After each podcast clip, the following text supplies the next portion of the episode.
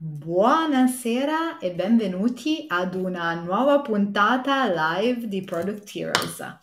Product Heroes è la prima tech community dedicata al prodotto che parla italiano.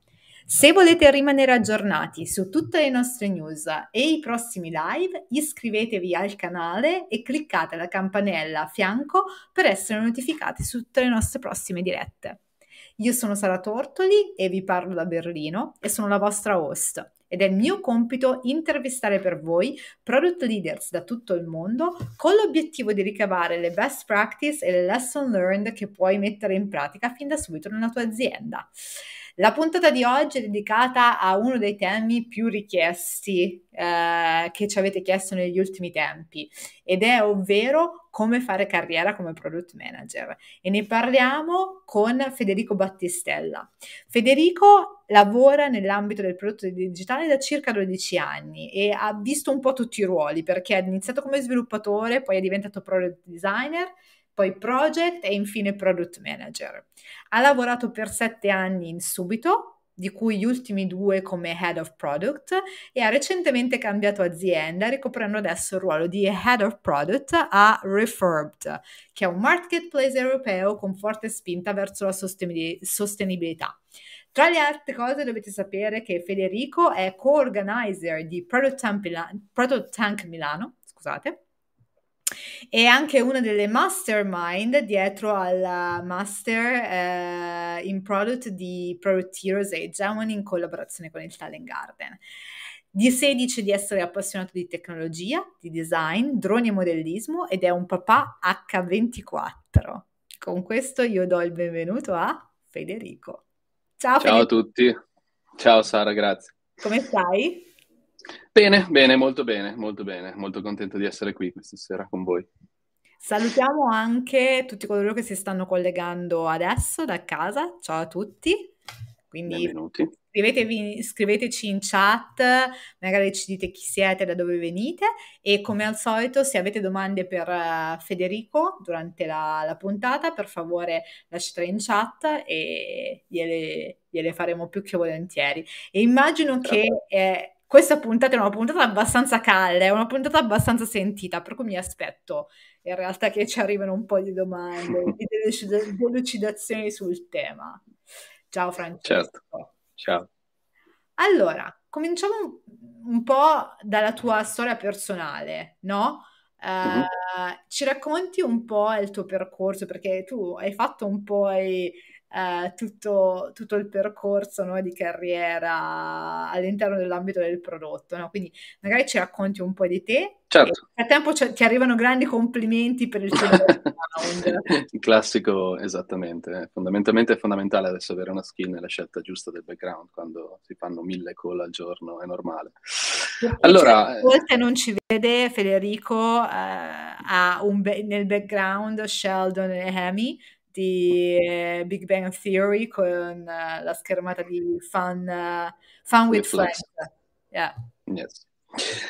Sì, beh, principalmente ho iniziato un po' di anni fa, parecchi anni fa, appassionandomi alla tecnologia in generale. Ero un, un videogiocatore, lo sono ancora per tanti motivi quando ho tempo, però chiaramente la parte di sviluppo mi ha sempre appassionato, la parte di prodotto, chiamiamolo digitale all'epoca, era qualcosa che mi piaceva, la parte di design, quindi la parte anche di costruzione del sito, bello, creato una bella experience, è qualcosa che ho sempre cercato. Quindi ho iniziato un po' come sviluppatore front-end, ho fatto diversi siti HTML1, 2, ancora quando c'era ancora quel tipo di, di, di struttura, poi pian piano mi sono approcciato un po' ai progetti che facevo, come li facevo, perché li facevo, quali erano fondamentalmente le strutture dietro, e dal project management pian piano mi sono avvicinato a quel mondo che era non era chiamata in realtà product management perché ancora proprio non esisteva realmente in Italia, però ho iniziato a fare un po' prodotto in questo senso. Quindi poi da un'azienda eh, diciamo, dove lavoravo come sviluppatore mi sono trasferito poi a Milano, ho avuto la possibilità di lavorare in una startup che poi ha fatto scale up come job search engine in cui ho fatto per la prima volta il product manager e da lì ho iniziato a capire qual era il mondo, quindi lavorare con gli sviluppatori, costruire un prodotto fatto in un certo modo, digitale per tutti gli utenti, diciamo che sono, ho iniziato a lavorare lì proprio con questo tipo di, di, approccio mentale. Poi ho cambiato, dopo quasi cinque anni ho cambiato e sono andato a lavorare a Subito, dove sono rimasto veramente fino a poco tempo fa,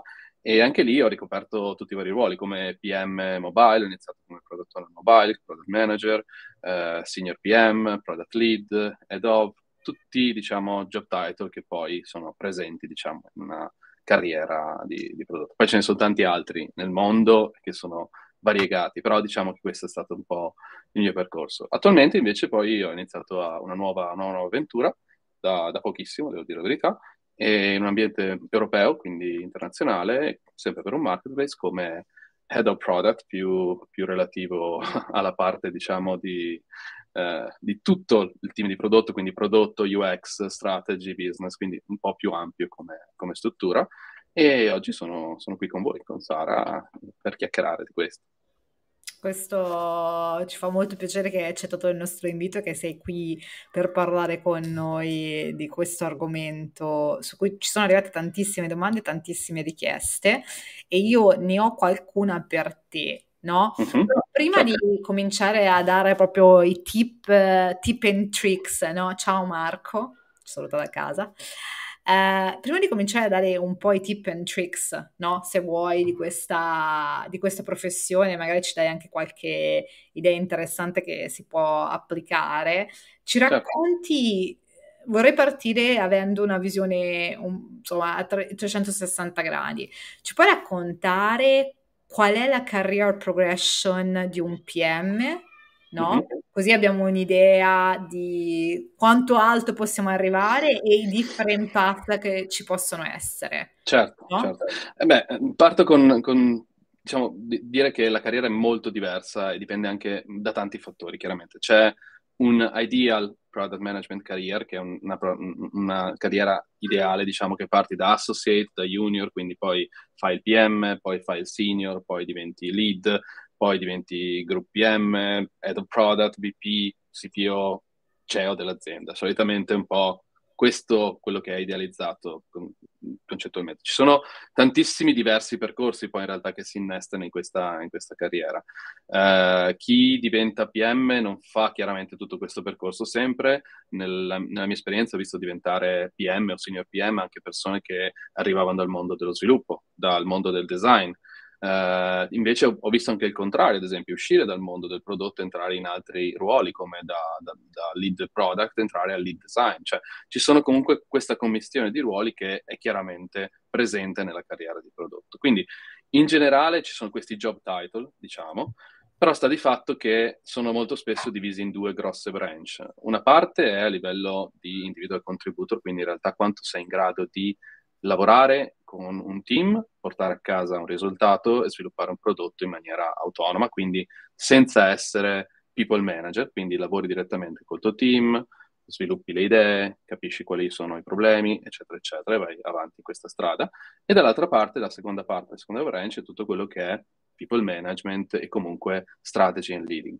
Um, sono abbastanza diverse da quello che ho potuto vedere nella mia esperienza, cioè Cosa significa? Che molto spesso arrivi a fare il PM, impari tantissime cose, lavori con il tuo team, diventi senior, quindi sei molto bravo nella tua, nella tua area, sei molto autonomo anche, quindi non hai bisogno di nessun mentore, qualcosa che ti, ti, porti, diciamo, avanti nella tua carriera, ma a un certo punto decidi di fare il salto più in là e quindi il team si, si allarga, diventa più grande, quindi cerchi magari di fare uno step in più. Solitamente lo step in più è a livello di people manager, spesso, quindi questo è il, il, path classico. In questo momento ti trovi però ad avere meno skill di quelle che ti servono, perché in realtà per fare people manager non hai allenato tutte queste skill che ti servono realmente per diventare people manager, fare quel ruolo di lead, head of e quant'altro, ma ti servono altre skills che da solo, in qualche modo, devi esserti creato nel tempo, ok? Quindi questo è un po' anche uno dei tip che vorrei dare, nel senso createvi sempre una, un doppio learning nel tempo, quindi fate il vostro lavoro come PM, chiaramente, ma nel tempo cercate sempre di allenarvi nell'imparare cose che potrebbero esservi utili nel futuro, sempre a livello di prodotto, ok? Quindi a livello di quello che è la carriera. Sì. Queste sono le due branch principali che vedo. Sì, che tra l'altro penso che quella di individual contributor non è così nota, no?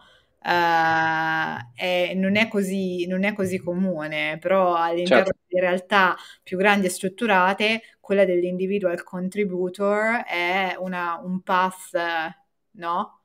Abbastanza importante. Abbastanza importante. In effetti puoi anche avere livelli molto alti come individual contributor, essere responsabile di un'intera area, diciamo, di, di prodotto senza avere comunque um, reporting line o altre, quindi lavorare molto a livello anche di business, molto verticale su quello che è lo sviluppo. Questo sicuramente è, è uno dei punti. Ok, Um, non so cosa è successo perché non si vede più il video, ma va bene così. Ti vediamo freezed, Sara, sei rimasta bloccata. Ok, però mi sentite? Sì, sì, sì. Questa è la cosa più importante, facciamo come se fosse un podcast.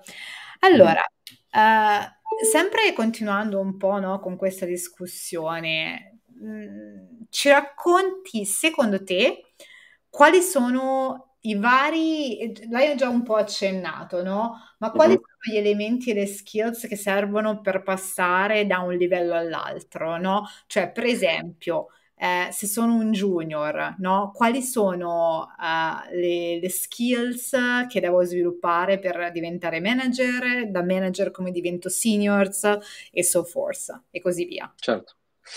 Eh, ci sono, vabbè, ognuno poi chiaramente nella, nella, propria azienda, nella propria esperienza applica un, una certa scala, diciamo, una certa rosa di valori e di skills che bisogna avere chiaramente per fare, per progredire e andare avanti. Eh, nel tempo mi sono trovato ad adottare diversi framework, anche quelli importanti e già noti, però poi alla fine sono andato a crearne uno mio personale su quello che penso possa essere il, diciamo, un path corretto. Ci sono delle skill che chiaramente secondo me sono per tutti i livelli, cioè ci sono delle skill che ricoprono a 360 gradi quello che un, Ok, se vuoi Antonio, scusa visto che... Le, le domande le, le Ok, ok, non mi è arrivato. Dopo ti rispondiamo Antonio. Rispondiamo a tutte le domande ma non interrompiamo l'ospite. Certo. Voi, voi, scrivete pure, le prendo io le domande. Colpa mia che mi sono distratto. Indicativamente sì, ci sono, ci sono tutta una serie di skill che sono secondo me eh, necessarie per tutte le figure di prodotto, da chi, da, da junior a CPO chiaramente ci sono quelle skill all'interno della tua valigia, chiamiamo delle skill o dei, dei, degli strumenti. Ogni skill però è sviluppata in modo diverso, quindi ad esempio per un ruolo di associate o di junior PM, la prima cosa che gli si chiede è la capacità di lavorare in un team feature based, quindi creare le specifiche corrette, la documentazione corretta per lavorare con un team di sviluppo e che sia in grado, diciamo, di crearli in maniera corretta. È una basic skill in questo caso che aiuta. Non gli, non gli viene chiesto di lavorare a livello di strategie o creare un path una roadmap di sei mesi, chiaramente. Però questo è un minimum level. Lo stesso livello, diciamo, di creazione delle feature, scrittura dei documenti, capacità di comunicazione, è una skill che a quel livello di junior magari è a livello 1, livello 2. Quando andiamo a livelli magari di PM, sicuramente è una skill che rimane, però deve essere mastery, quindi deve essere una skill che è arrivata a livello mh, mm, più alto e quindi ormai la figura di PM lo fa agli, con occhi chiusi, agli occhi chiusi, diciamo, in questo caso. Diciamo che ci sono queste differenze di learning path durante la carriera. Poi ci sono delle skill che ti servono in realtà solo da certi livelli in poi. Se fai people manager, come poi vediamo, quindi gestisci le persone in generale, eh, avrai bisogno di certi tipi di skill, quindi eh, la parte di soft skill, chiamiamolo, che per me, e quindi questa apro parentesi, per me tante soft skill che di solito vengono definite soft skill, sono hard skill nel mondo di prodotto, quindi in realtà sono molto importanti e sono super importanti da avere.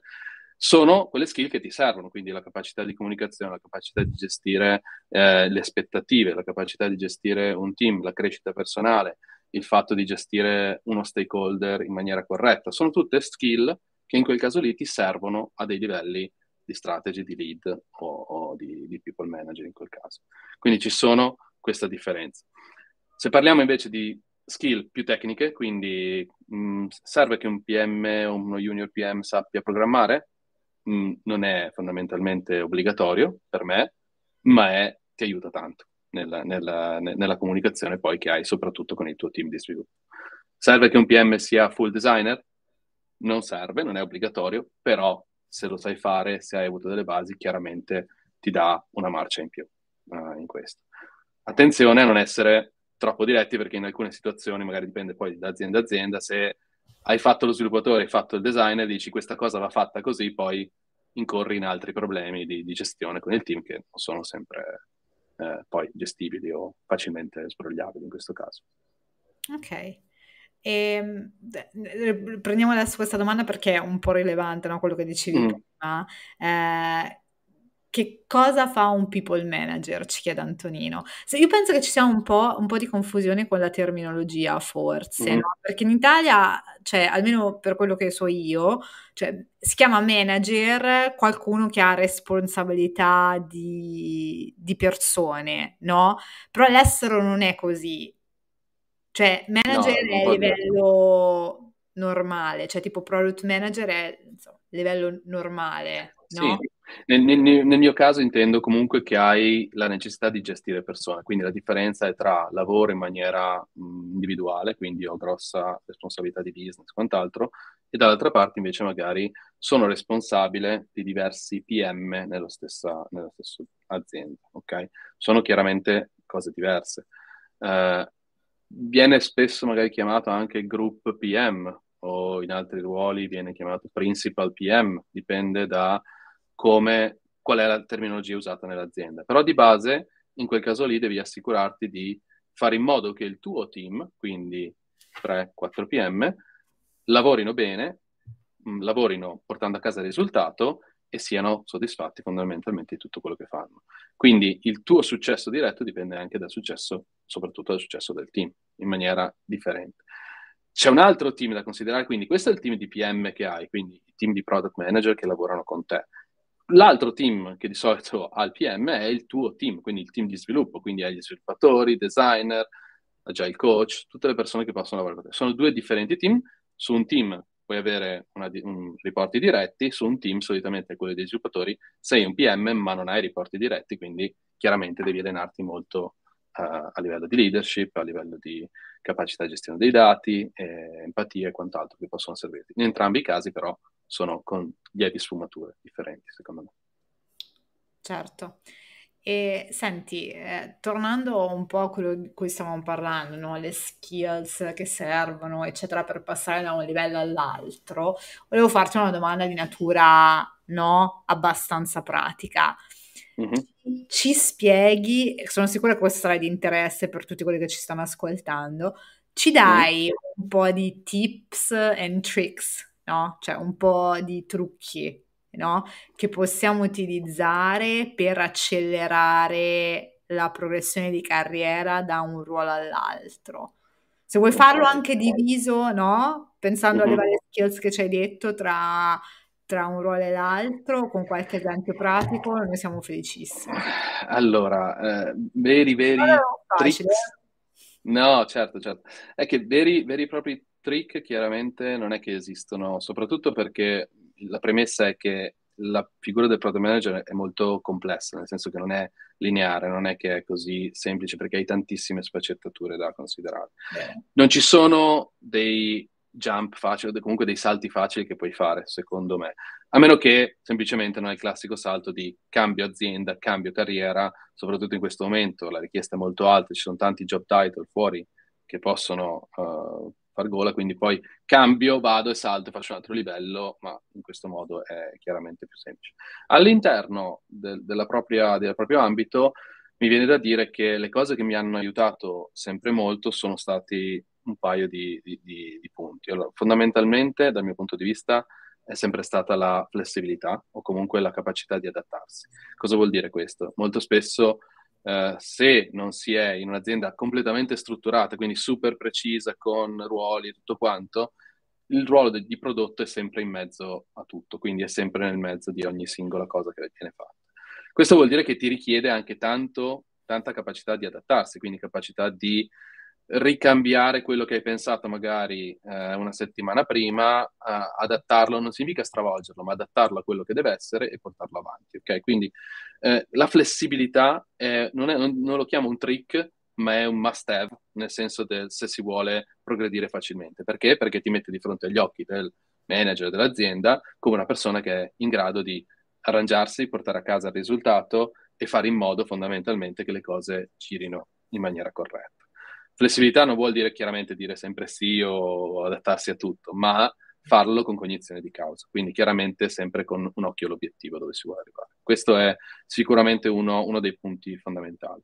La seconda cosa è eh, mettersi in gioco, che fondamentalmente significa anche entrare in, in, un mondo pratico, nel senso se io entro come PM in un'azienda non mi posso aspettare solo magari di fare il PM, devo anche mettere le mani in pasta, provare, eh, vedere, rischiare, prendere delle decisioni in un certo senso. Questo prendere decisioni, se l'azienda ha una cultura product driven eh, assodata, quindi un'azienda che ha una cultura chiaramente, quindi un, un, una tendenza a lavorare col prodotto, chiaramente sarà super eh, contenta di vedere una persona che eh, rischia, che porta avanti le proprie idee, che cerca di trovare il risultato e non quella che fondamentalmente fa il suo compitino e basta e rimane lì.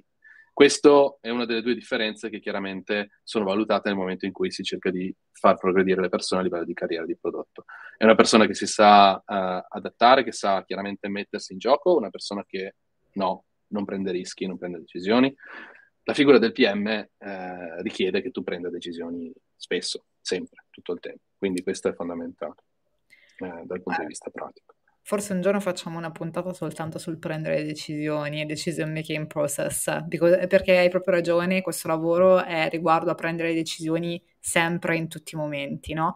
Mi vengono in mente anche così, cioè per parlare con te, un altro paio di punti, mm-hmm. no? Mm-hmm. Per career progressions, cioè se penso, se penso alla mia, um, cioè, cambiare azienda, purtroppo ragazzi, cioè, è vero, però cioè, se non vuoi stare aspettare cicli di ehm, eh, promoting, eccetera, anche perché con aziende non è che ti promuovono tutto l'anno, cioè hanno dei cicli ben specifici, puoi essere promosso solo una volta l'anno, per esempio, no? Cioè, questo aiuta, eh, esatto. indubbiamente, quindi loyalty in questo lavoro non è che paga tantissimo, ecco.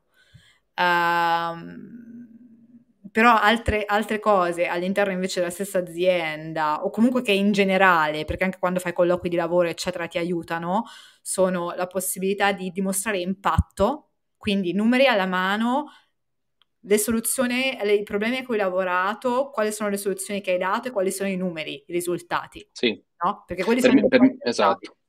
No? Per mia esperienza, Sara, ad esempio, quando uh, soprattutto faccio hiring di PM o comunque cerco questa cosa qua, guardo sempre soprattutto l'esperienza che hanno avuto. I- io ho molta passione per la costruzione dei, dei prodotti, quindi qual è la mia passione dietro. Quindi quelle persone che soprattutto magari hanno creato la loro startup o che hanno avuto la loro idea, ma anche è fallita, comunque ma non hanno smesso di continuare a iterare, quelle ad esempio hanno secondo me una marcia in più nel poter fare il loro lavoro come PM in un certo modo.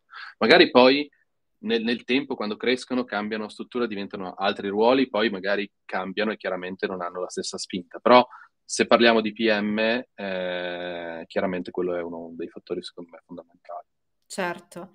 E l'altro fattore che mi viene in mente, a parte l'impatto, perché sui numeri si può contestare ben poco, sono abbastanza oggettivi, no? Hai, ho fatto X, risultato Y, no? Certo. Eh, eh, quello si può, è un dato abbastanza oggettivo. L'altro che invece è un po' più una grade zone, eh, però si ricollega anche a quello che dicevi tu, no? Riguardo mm. al mettersi in gioco, alla flessibilità, eccetera eh, è il tipo di relazioni che sei in grado di instaurare con i tuoi stakeholders, con il tuo team, eccetera, no? Quindi se vuoi, sì. eh, cioè qua, qua, st- un po' di stakeholder management, no? Se vuoi.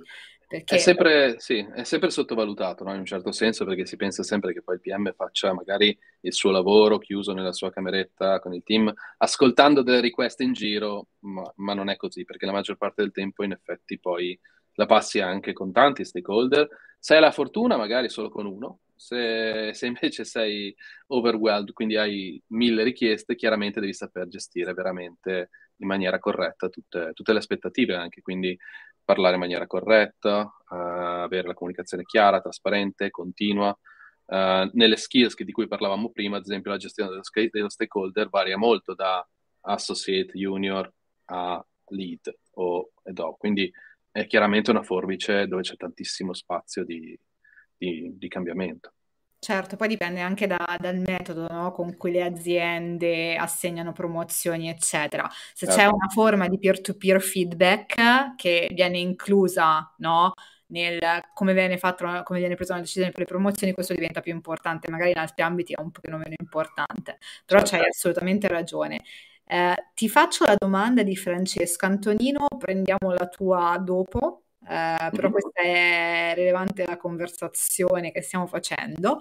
Ci sono delle certificazioni che consentono realmente di scalare in termini di carriera oppure conta solo l'esperienza e le proprie skills?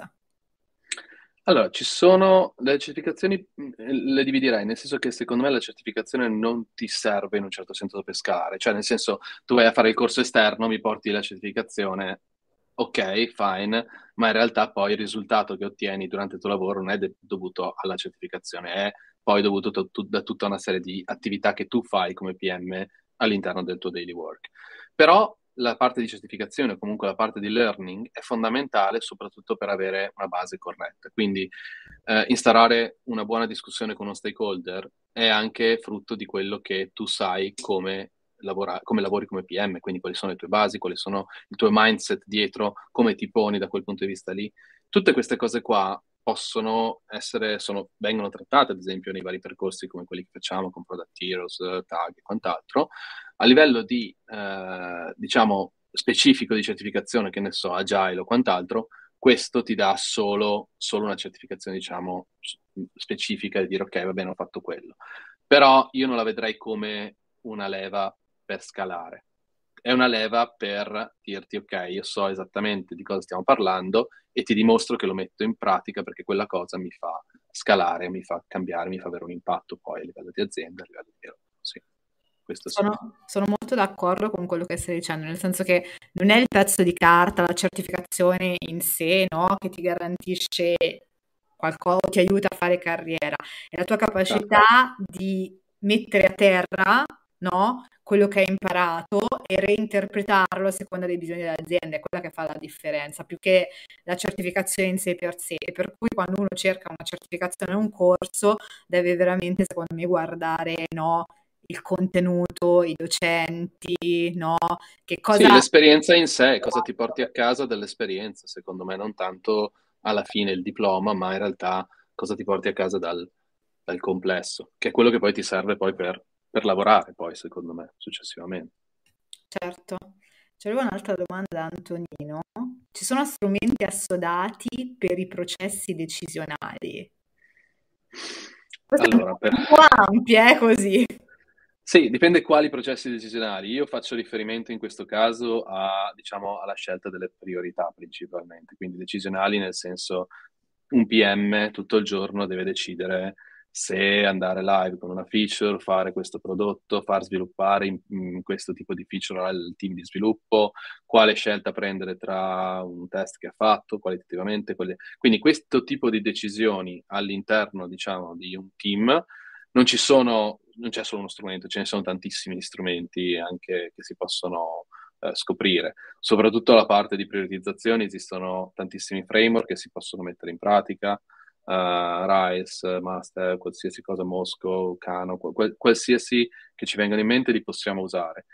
Eh, il mio tip qui è chiaramente eh, usarli con cautela, nel senso che si usano, si usano tantissimi strumenti, usarli pedissequamente non è la stessa cosa che poi, cioè non è quello che ti fa veramente poi eh, arrivare al risultato, perché molto spesso come PM devi trovare anche la strada più breve, più corretta per arrivare al risultato, non solo, ok, ma io ho applicato tutta la teoria, ho applicato tutto il framework, sono arrivato lì, sì, ma ci sono arrivato sei mesi dopo, ok, va bene, però non è quello che per l'azienda magari ha funzionato in quel momento. Quindi essere PM significa anche usare lo strumento giusto al momento giusto, non essere eh, teorici e, e basta in questo caso.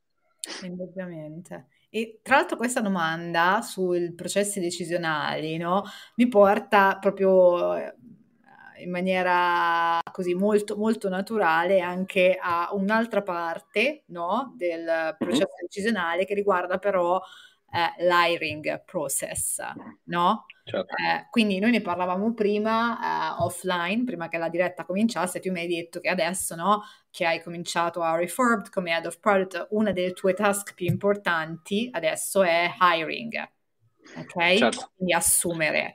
E proprio in virtù, no, che anche questo è un processo decisionale e magari è di interesse al pubblico perché vogliono fare application mm-hmm. per qualche azienda, eccetera. Ci spieghi come prendere la decisione di assumere un PM, no? Mm-hmm. Cioè, quali sono le cose che tu guardi e i criteri che utilizzi? Okay. Allora, parto dal presupposto che chiaramente l'azienda, uh, parlo di un'azienda product driven, quindi un'azienda che abbia in un certo senso un prodotto strutturato, che abbia uh, delle necessità a livello di prodotto ben chiare, quindi che ne so, partendo di, da, dei team specifici di acquisizione degli utenti, di retention, sviluppo di una parte core del prodotto, magari B2B, B2C, quindi diviso in un certo modo. Okay? Quindi la scelta chiaramente parte sempre dalle necessità di sviluppo, quindi magari abbiamo bisogno di più potenza di fuoco, la chiamo io, sullo sviluppo di alcune aree, alcune aree hanno bisogno di espandersi, in quel caso lì nasce la necessità di splittare, magari dividere i team o creare nuovi team per creare maggiore capability. In questo caso eh, abbiamo svil- bisogno di sviluppatori, chiaramente per sviluppare il prodotto, di designer e di PM che guidino fondamentalmente la visione. In questo caso, si, come si sceglie? Si sceglie chiaramente in base a la, la, complessità del prodotto magari che andrà a gestire, quindi la, la complessità del dominio dell'ambito, chiamiamolo, quindi eh, si va a scegliere anche in base a se sarà una figura chiaramente lead, quindi avrà qualcuno che dovrà gestire, eh, oppure semplicemente un individual contributor che andrà verticale su una cosa magari completamente nuova, quindi anche lì c'è bisogno di una seniority più alta perché deve avere più autonomia. Eh, si decide anche in base alla fretta molto spesso, nel senso ho bisogno di scalare in fretta e in questo caso magari trovo il compromesso tra prendere una figura magari un po' più junior per poi onboardarla costantemente, portarla avanti e fare in modo che comunque abbia più capabilità. Eh, dal mio punto di vista uh, si sceglie uh, spesso, il, il, mio processo di ARI in questo momento è, è, un po' capovolto, nel senso che spesso, oltre alla classica chiacchierata con l'HR che si fa all'inizio, quindi ti spiegano un po' la situazione, mi piace vedere ad esempio i candidati direttamente prima io, quindi non faccio nessuna, nessuna parte di colloquio tecnico o altro, ma come prima, primo gate o comunque come prima parte voglio parlarci io, semplicemente per capire poi mindset, eh, esperienza, eh, fit eh, in un certo senso, comunque avere una specie di, di, prova a caldo. Poi c'è tutto un iter successivo chiaramente di prove tecniche, business cases, confronto con, con i team, con i peers, quant'altro, con i compagni e poi eh, chiaramente se va a buon fine c'è, c'è la, la, l'offer, la proposta di, di assunzione. Questo è un po' quello che, che avviene.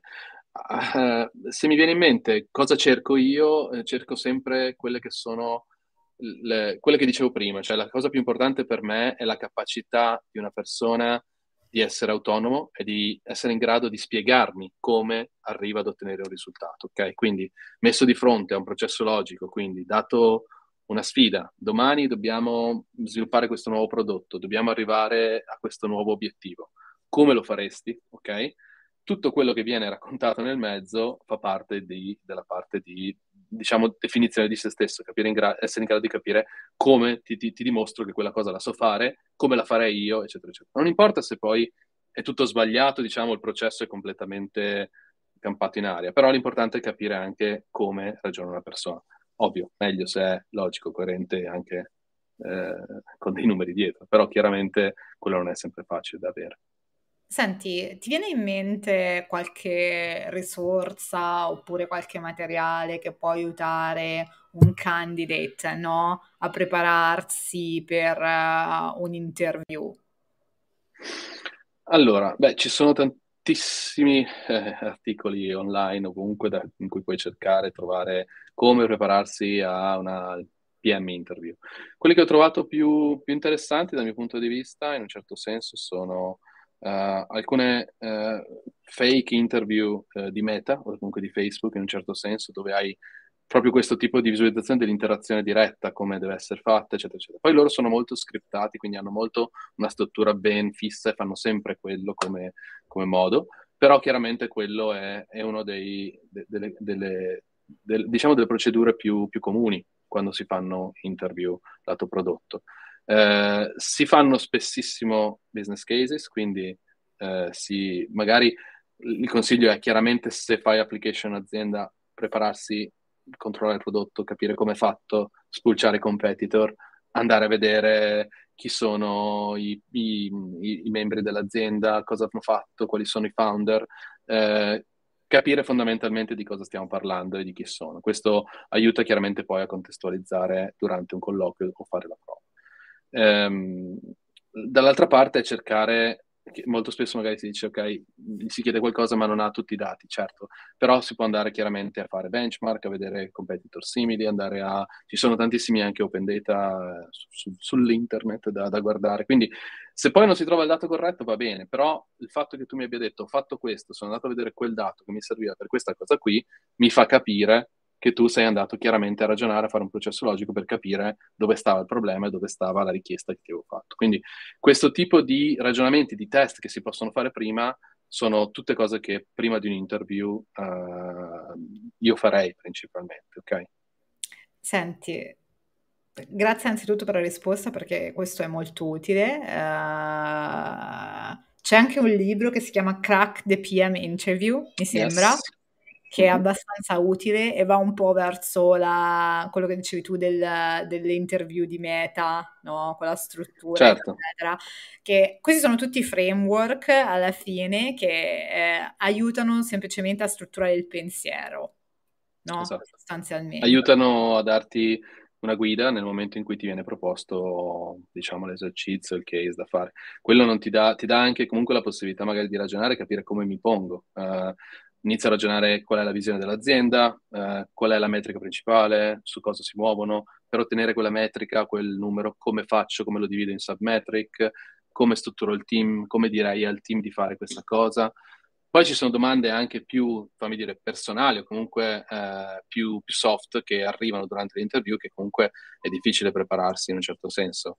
Eh, quindi capire anche come hai gestito magari situazioni precedenti, quindi riflettere, fare un punto a ritroso, prendere, ok, io cosa ho fatto nella mia carriera di PM fino adesso? Quali sono stati i miei punti di forza e i miei punti di debolezza in questo senso? Anche prima della, dell'interview sono molto utili perché ti fanno ragionare veramente, ti fanno fare una lista di, ok, eh, cosa ho fatto? Molto spesso ti, ti viene chiesto qual è il prodotto di cui sei più fiero che hai sviluppato, raccontami qual è stato questo. Molte volte trovo anche persone che magari fanno difficoltà a, a ricordarsi cose perché hanno fatto qualcosa, magari questo sicuramente da fare anche prima. Certo. Quindi grazie mille per questo consiglio super, super pratico. Adesso ti faccio una domanda un po' spinosa, no? Cioè quello di cui non si dovrebbe, non si parla mai ad alta voce, no? Uh, e non si dice di solito, però te lo chiedo, no? Parliamo di salari e compensi, no? E di retribuzione del product management, no? Quindi eh, magari quanto, per esempio, quanto è giusto chiedere no? per i vari livelli, uh, magari facendo anche un po' la differenza tra PM in Italia versus PM all'estero, eccetera. Certo. Il panorama è anche, mh, da quello che ho potuto vedere io, chiaramente non sono un osservatorio, però dalla mia esperienza, da quello che ho potuto vedere, è cambiato anche tanto adesso col, con la possibilità di avere eh, full remote position e tantissime aziende chiaramente sono entrate nel mercato anche italiano, quindi hanno secondo me alzato anche il livello di quelle che sono i range di, di salary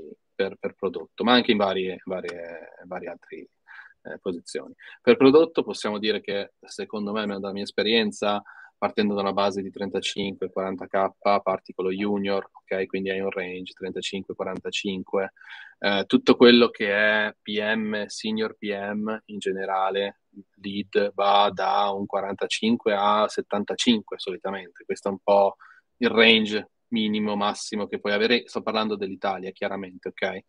E, e, poi chiaramente dai 75-70 in su hai tutti i ruoli, magari head of, CPO, eccetera, eccetera. Quindi ci sono dei range che questi più o meno sono quelli che ho potuto vedere. Se li confrontiamo con dei range eh, europei o comunque non, non, andrei a confrontarli con quelli americani perché siamo ancora oltre, quindi non, non possiamo neanche secondo me paragonarli.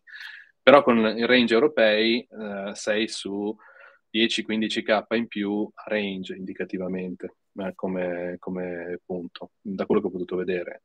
Questo varia anche molto però da paese a paese, anche in Europa. Eh, ci sono paesi molto, molto pricey, come dire, quindi molto costosi anche per l'hiring, e ci sono paesi meno costosi. Eh, questo è un po' quello che ci si può aspettare. Quindi, tutto sommato, devo dire anche che comunque rimane una, una de, delle, diciamo, delle job, uh, dei, dei, dei, lavori comunque pagati bene dal punto di vista pratico, secondo me, e che stanno crescendo sempre di più. Quindi ci si può aspettare comunque solo un increase anche da questo punto di vista. Certo, soprattutto se adesso no, uh, si è aperti al remote work e quindi le aziende fanno hiring un po' ovunque, ci sarà un po' il livellame- livellamento dei salari, no? Certo. Italia e estero. Um, c'è anche tanta competition no, adesso, quindi in realtà anche il salary cambia anche perché ci si può aspettare più retention in un certo senso, no? Quindi mh, mm, secondo me è un buon momento da quel punto di vista anche, anche in Italia, non solo, non solo all'estero. Certo. Eh, ci... Sempre stando no, da, su questo ambito monetario, diciamo così, mm. no? eh, ci sveli qualche tip and tricks, no, per negoziare il salario?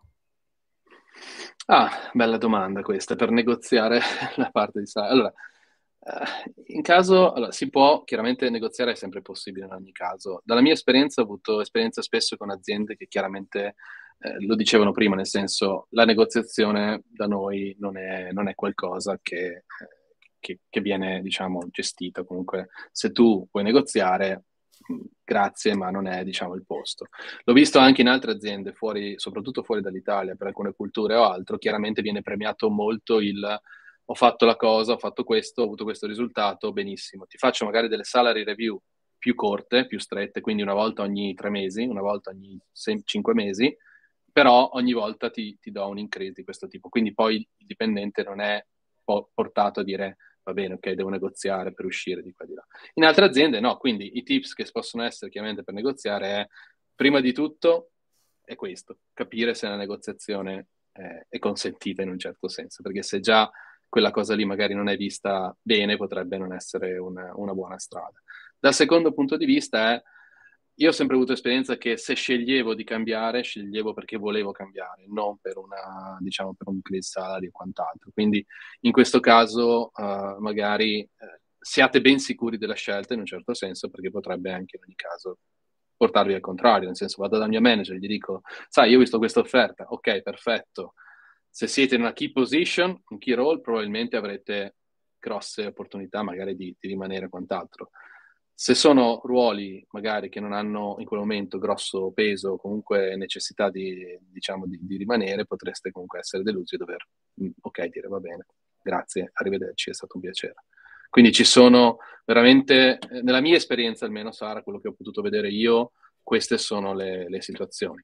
Poi ce ne sono altre chiaramente, quindi ogni singola negoziazione va, va per sé, cioè nel senso c'è ogni, ognuno ha la, la propria esperienza dal mio punto di vista. Certo. Allora, mi sposterei adesso un attimo invece, no? Dalle domande su, sulla carriera, eccetera, eh, perché mi interessa un po' parlare un attimo della, della tua sfida attuale, no? Eh, che è quella un po' di strutturare un dipartimento da zero, no? Sì, eh, no, non proprio da zero, nel senso che chiaramente ci sono già persone, c'è una struttura di un certo tipo, chiaramente quindi si arriva in un'azienda con un certo tipo di struttura già di prodotto, eh, si tratta chiaramente di razionalizzare o di creare l'opportunità per una fase di scale up, no? quindi per una fase di crescita.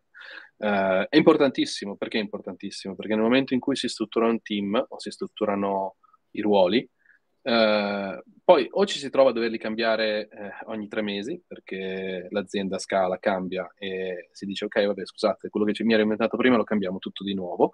Va bene, può essere, può essere una strada chiaramente.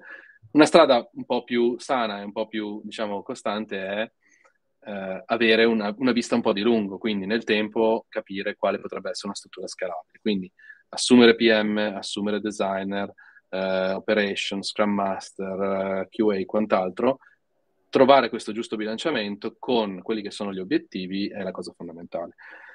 Io i, i tips che vi do, comunque i, i, consigli importanti sono tenete sempre in mente qual è la visione eh, finale dell'azienda, cioè cosa, a cosa si punta e dove si vuole arrivare.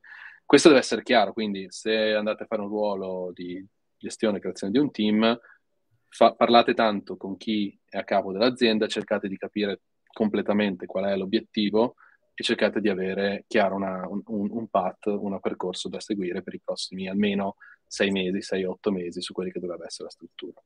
Um, detto questo, una volta capito realmente l'obiettivo, ci sono tanti modelli uh, per strutturare il proprio team. Ci sono tantissimi layer, poi si può fare, ho visto strutture a, con 10 PM, con 6 layer, ad esempio, quindi dal PM, senior PM, lead, eh, head of, e, e 6 in 10 comunque, o strutture più piatte, quindi si possono costruire dei team che hanno pochi lead, ma comunque tutti molto accountable del loro, del loro prodotto e tutti comunque una certa seniority. Chiaramente lì ci si deve trovare ad, ad assumere persone con una certa seniority per avere quel tipo di, di struttura, no? ehm, poi diciamo che nella mia esperienza positiva è che tutto prodotto nella fase di scaling, creazione di team, è andato molto a braccetto con la parte tecnologica. Quindi tutto quello che è il vostro team non è solo il team di prodotto, il vostro team è il team di prodotto, sviluppatori e designer, quindi tutto quello che poi è l'infrastruttura, il prodotto sotto che veramente voi costruite, non si tratta altro che codice o comunque sviluppo di architettura tecnica. Quindi se strutturate un team, eh, fate in modo che magari quel team sia ben strutturato a livello di singoli team che possono lavorare in maniera autonoma, che non ci siano troppe sovrapposizioni tra di loro, che non creino colli di bottiglia nello sviluppo.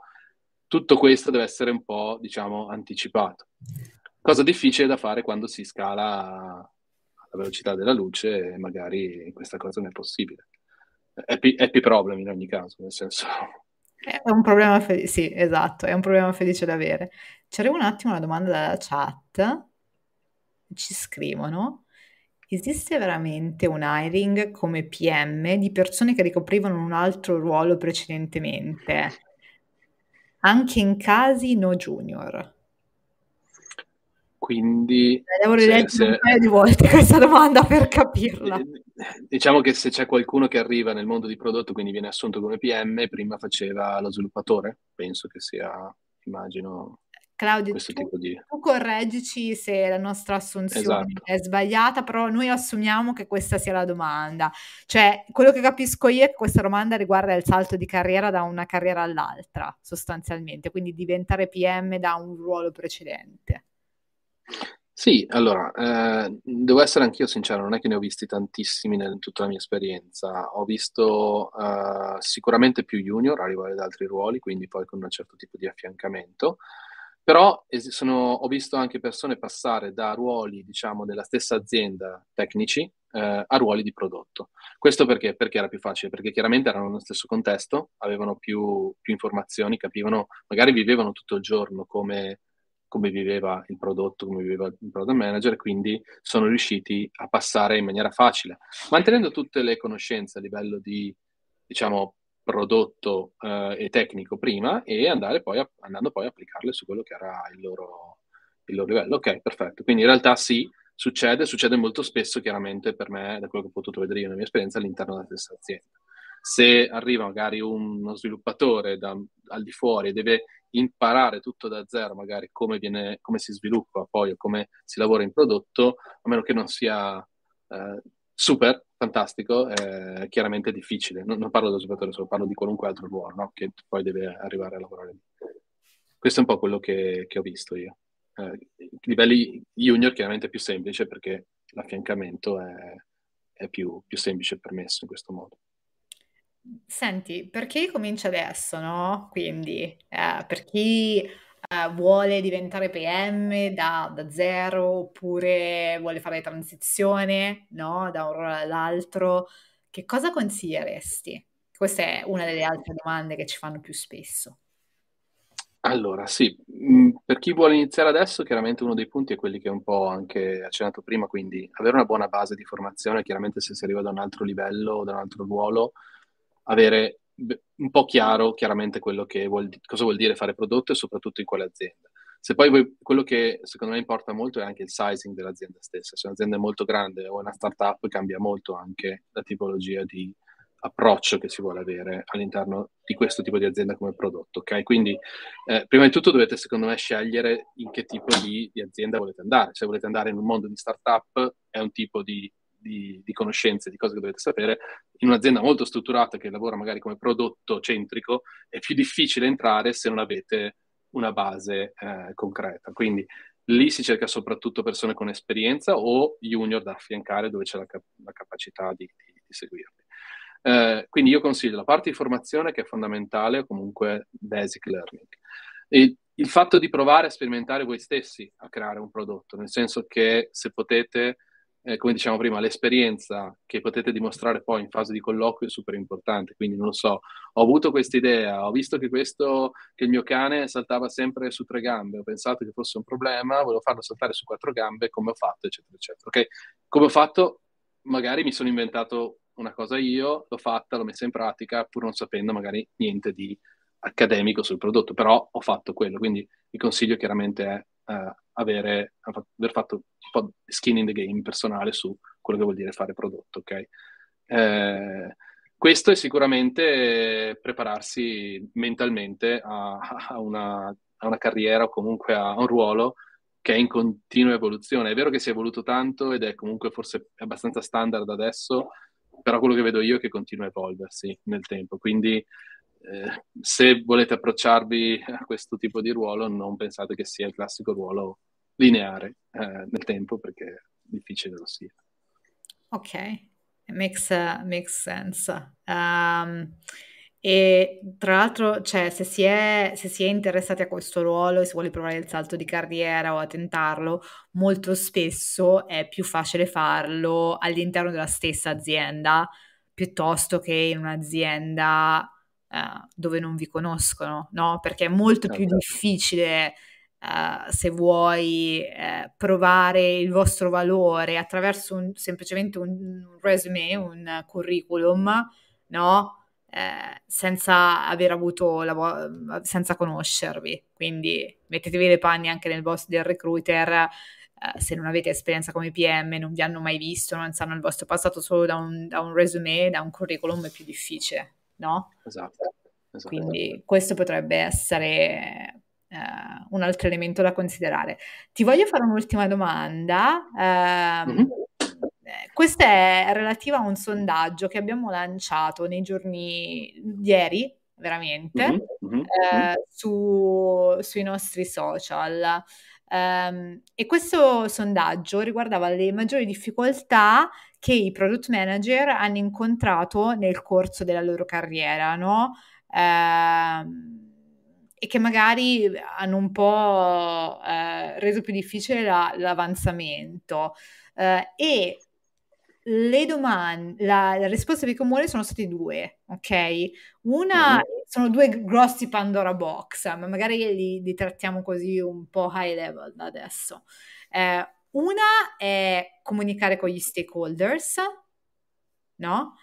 E l'altra, e forse questa, questa, è quella più importante, quella che ha raccolto mm. più voti, è la cultura mm. aziendale. Aia, eh, tema, tema, tema complesso. Serve una puntata a parte per questo. Però Possiamo è... cambiare, posso, posso, cambiare, posso tipo sparire con ninja, fare qualcosa tipo... Su questa domanda è... Eh, ok, no, chiaramente dalla più semplice, vabbè, eh, il, come si fa, diciamo, come si fa a introdurre anche questa cosa? Gli stakeholder chiaramente sono, fanno parte, secondo me, cioè è vero che sono due topic diversi, però se parliamo di stakeholder, cultura aziendale, un po' fa, fanno parte dello stesso, de, dello stesso ambito, no? Perché chiaramente un'azienda è stata creata con certi stakeholder dentro, con, certi, con certe figure, con un certo mindset e quindi quello è quello che è stato creato, chiaramente. Io lo tratto come un problema che chiaramente... Ehm, sono tante persone che mi fanno questa domanda, anche quando facciamo le classi con i master e gli studenti mi chiedono, ok, ma io sono in questa azienda, come faccio a fare in modo che la cultura di prodotto entri correttamente nell'azienda? Anche lì sono domande molto complesse. Di solito è l'azienda, tu come persona individuale non puoi pretendere di portare un cambiamento totale nella cultura aziendale. Quindi non è che da domani vai a dire ok ragazzi ho fatto questo corso, vedete qua c'è il certificato, questa cosa qua non è da fare così, si fa così non credo che nessuna azienda possa, possa comunque essere in grado di, di, accettare questo tipo di cose. È una cosa che viene fatta chiaramente da, dalla parte di, mm, del management stesso dell'azienda, da qual è la cultura e far capire pian piano che tutte le cose che vengono fatte a livello di prodotto, quindi quello che vuol dire fare discovery di prodotto, trovare il problema, focalizzarsi sul problema, capire quali sono le priorità, tutto quello che può sembrare lo dico malissimo, ma comunque lo dico perdita di tempo in certo senso, diventano dei, eh, dei plus a lungo andare su quello che è poi il prodotto sviluppato dell'azienda. Quindi se io avessi fatto 12 mesi di sviluppo feature a caso eh, e non ho misurato nessun risultato, non so perché l'ho fatto, ma l'abbiamo fatto perché dovevamo farlo e l'azienda comunque ha num- gli stessi numeri a livello di, di, bilancio, comunque di, di, obiettivi, anzi magari in perdita, e invece al contrario avessi fatto sei mesi di lavoro fatto in maniera mh, strutturata, con una ricerca, focalizzandosi su quelli sono veramente i need, facendo più lavoro magari concettuale, ma comunque essendo in grado di valutare, sperimentare, testare tutto il tempo, ok? Questo tipo di mindset, quindi il learning fast, eh, è una cosa che chiaramente deve essere implementata. Non la potete implementare da soli, deve essere implementata portando avanti i fatti, quindi facendo, dimostrando magari un esempio potrebbe essere prendetevi la ownership di un team piccolo magari, fatelo con un team, un nucleo all'interno dell'azienda, iniziate a applicare questo sistema e dimostrate che ci sono dei risultati tangibili, costanti. Ok? Questa è una delle cose che per la mia esperienza poi ha fatto poi crescere la snowball, quindi far aumentare la palla, quindi magari questa cosa funziona con un team, viene applicata a un altro, poi magari un altro, poi magari un altro, e man mano poi la cultura cambia. Ci possono essere anche dei corsi specifici per la parte di leadership, chiaramente su questa parte qua, dipende dal tipo di azienda. Eh, però chiaramente la cultura aziendale in sé è una cosa che cambierà nel tempo. Quello che facciamo noi è cercare di formare sempre di più persone che abbiano sempre la stessa mentalità, sempre lo stesso mh, attitudine al problema, allo sviluppo del prodotto, per poi fare in modo che questi diventino poi in realtà i CEO delle aziende che poi ci saranno anche in futuro. No? Quindi è un problema culturale che poi pian piano si spera possa essere mitigato nel tempo. Non sparirà, non vi dico che è una cosa che sparirà, perché di fatto eh, le aziende lavorano col business, quindi il, il, il, le revenue e quant'altro sono comunque il motore di tutto. Però ci si può lavorare. La parte di stakeholders, eh, il suggerimento lì è un po' più semplice perché la parte è relativamente alla comunicazione. Tanta comunicazione, se essere in grado di capire realmente come onboardare, come fare in modo di portare dalla propria parte tutti gli stakeholders in una maniera più rapida, eh, ma anche più, più sicura. Quindi eh, vi troverete magari a discutere tante volte all'interno di, di, riunioni su quelle che sono le cose sbagliate da fare, quanto le cose non sono giuste a livello di prodotto, quanto prodotto sbaglia a fare delle cose magari, e poi dovrete andare a discutere magari di fronte alla macchinetta del caffè quando potete essere in ufficio o in un meeting virtuale ad hoc, cercando di capire quali sono le motivazioni, ripartire da zero e andare poi a lavorare alle basi di quelli che sono i rapporti poi personali con gli stakeholder. Quindi sembra difficile, lo è, eh, c'è tutto un altro mondo che fa parte comunque del product management, che è questo, ed è da fare costantemente. Quindi, oltre a tutto quello che abbiamo visto prima, questo qua è chiaramente una cosa importante. Federico, su questo bellissimo consiglio io eh, chiuderei la, la, live, ci saluteremo con i nostri spettatori. Eh, ti volevo ringraziare tantissimo per essere stato con Grazie noi. Grazie a voi. E soprattutto ti volevo ringraziare per tutti i consigli super utili che ci hai dato nel corso di questa puntata, anche a domande, insomma, non proprio facilissime che ti ho fatto. Ecco. Spero di aver dato almeno qualche suggerimento, non, non pretendo di avere la soluzione, ma almeno eh, qualche suggerimento per tutti. Se volete, appunto, sono, mi trovate, sono su LinkedIn o comunque Sara sa dove abito, forse. Forse, ok. Eh, potete scriverci anche nei commenti eh, su, su, YouTube e se avete domande e faremo in modo insomma di chiedere a Federico e di, di rispondere direttamente. Io vi ringrazio e auguro a tutti una buona serata e ci vediamo alla prossima puntata. Ciao!